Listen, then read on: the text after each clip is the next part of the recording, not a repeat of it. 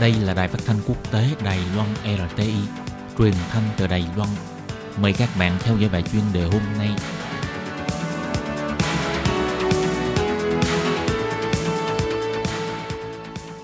Lê Phương xin chào các bạn, các bạn thân mến. Hoan nghênh các bạn theo dõi bài chuyên đề hôm nay qua bài viết Phát triển hòa bình là chủ đề chính của hai bờ eo biển Đài Loan. Cuộc bầu cử tổng thống năm 2020 đã kết thúc bà Thái Anh Văn tái đắc cử với hơn 8 triệu số phiếu bầu do chính phủ Thái Anh Văn áp dụng đường lối thân Mỹ chống cộng, thêm vào đó là sự thất bại thảm hại của quốc dân đảng, vai trò trong mối quan hệ hai bờ eo biển Đài Loan dần dần ám đạm. Nhìn chung, mối quan hệ hai bờ eo biển Đài Loan không lạc quan.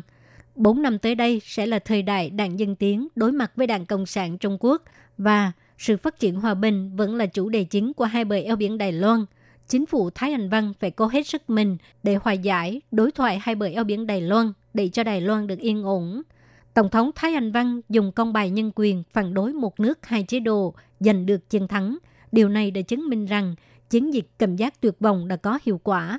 Giới trẻ vẫn kiên trì giá trị tự do dân chủ, tuy vậy vẫn không tiêu biểu quan hệ hai bờ eo biển Đài Loan là phải đi theo đường lối độc lập và quyết đoán, tự mình đóng băng Mối quan hệ hai bờ eo biển Đài Loan dù phức tạp, nhưng xét cho đến cùng, sự giao lưu giữa hai bờ eo biển Đài Loan đã triển khai hơn 30 năm. Bất kể trong mặt tương tác chính trị, kinh tế hay là văn hóa, đều bước vào thời đại không thể đảo ngược. Nhất là gần đây, sự tiến triển trong mặt kinh tế, khoa học công nghệ và quân sự của Trung Quốc đã bước vào hai nước hùng mạnh của thế giới. Thêm vào đó là mối quan hệ phụ thuộc của Trung Quốc trong mặt kinh tế của Đài Loan không thể trong một đêm là có thể trở về thời đại đối địch nhau. Sau bầu cử, Tổng thống Thái Anh Văn lập tức đưa ra 8 chữ hòa bình, đối đẳng, dân chủ, đối thoại với Trung Quốc. Bà nói đây là chìa khóa để mở lại sự tương tác tốt đẹp và phát triển hòa bình. Ủy ban Trung Hoa lục địa cũng kêu gọi Trung Quốc phải tôn trọng kết quả bầu cử dân chủ của Đài Loan. Đây là đáp án từ chối một nước hai chế độ rõ ràng nhất của người dân Đài Loan. Ủy ban Trung Hoa lục địa muốn Trung Quốc phải thực dụng đối với mối quan hệ mới giữa hai bờ eo biển Đài Loan – Thái độ sau cuộc bầu cử của chính phủ Thái Anh Văn đối với Trung Quốc càng cân rắn hơn trước. Trung Quốc dùng thái độ quan sát nhưng không can thiệp vào cuộc bầu cử lần này của Đài Loan, bởi vì với kinh nghiệm qua lại với chính phủ Thái Anh Văn trong 4 năm qua, Trung Quốc đã không gửi gắm kỳ vọng đương cục Đài Loan mà trực tiếp đối mặt với người dân Đài Loan, đưa ra nhiều chính sách ưu đãi với Đài Loan, thể hiện chiến dịch tự tin. Sau cuộc bầu cử, Ngoại trưởng Trung Quốc Vương Nghị Trọng nhắc lại nguyên tắc một Trung Quốc – Ông nói đây là thỏa thuận chung của cộng đồng quốc tế. Sự thống nhất hai bờ eo biển Đài Loan là điều tất yếu của lịch sử. Quốc vụ viện Trung Quốc vẫn nhắc lại thỏa thuận chung năm 1992, phản đối Đài Loan độc lập, phương châm một nước hai chế độ. Sự thật cho thấy không có sự đồng thuận giữa đảng Dân Tiến và đảng Cộng sản Trung Quốc. Sau cuộc bầu cử, đảng Dân Tiến càng không thể chấp nhận phương án một nước hai chế độ. Tổng thống Thái Anh Văn tuy hy vọng hòa bình đối thoại, nhưng cũng muốn dân chủ, bình đẳng.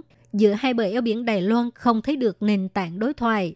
Hiện trạng đóng băng vẫn sẽ tiếp tục. Phía Trung Quốc không muốn trao đổi với chính phủ Thái Anh Văn, dùng phương pháp tự mình thao túng, tiếp tục sử dụng chính sách ưu đại Đài Loan, tranh giành sự đồng thuận của giới trẻ và người dân Đài Loan. Nếu quan chức hai bờ eo biển Đài Loan không tương tác, thì rất dễ gây ra cuộc chiến, đồng thời cũng sẽ nâng cao tình hình căng thẳng giữa hai bên, nhất là chính phủ Thái Anh Văn – đã thông qua luật chống xâm nhập, trực tiếp định nghĩa Trung Quốc là thế lực thù địch nước ngoài, răng đe người dân giao lưu qua lại với Trung Quốc, tạo nên hiệu ứng lạnh dần Sau bầu cử, vẫn tiếp tục áp dụng thái độ cứng rắn. Mối quan hệ giữa hai bờ eo biển Đài Loan ngày càng căng thẳng so với 4 năm trước. Cho dù Tổng thống Thái Anh Văn dựa vào Mỹ thông qua sự mâu thuẫn giữa Mỹ và Trung Quốc để giành sự ủng hộ hoàn toàn của Mỹ, nhưng xét cho cùng, giữa Trung Quốc và Mỹ nhiều nhất cũng chỉ đấu khẩu Đài Loan có thể sẽ trở thành con bài bị ruồng bỏ vào bất cứ lúc nào. Kết quả bầu cử chỉ là sự biểu hiện ý chí tự do dân chủ của người dân Đài Loan. Đảng Dân Tiến không nên tưởng đó là dân ý ủng hộ đường lối tranh đấu với Trung Quốc. Đài Loan hoàn toàn không có thực lực để đấu tranh với Trung Quốc. Phát triển hòa bình luôn là chủ đề chính để tương tác giữa hai bờ eo biển Đài Loan. Các bạn thân mến, các bạn vừa theo dõi bài chân đề do Lê Phương thực hiện. Xin cảm ơn các bạn đã quan tâm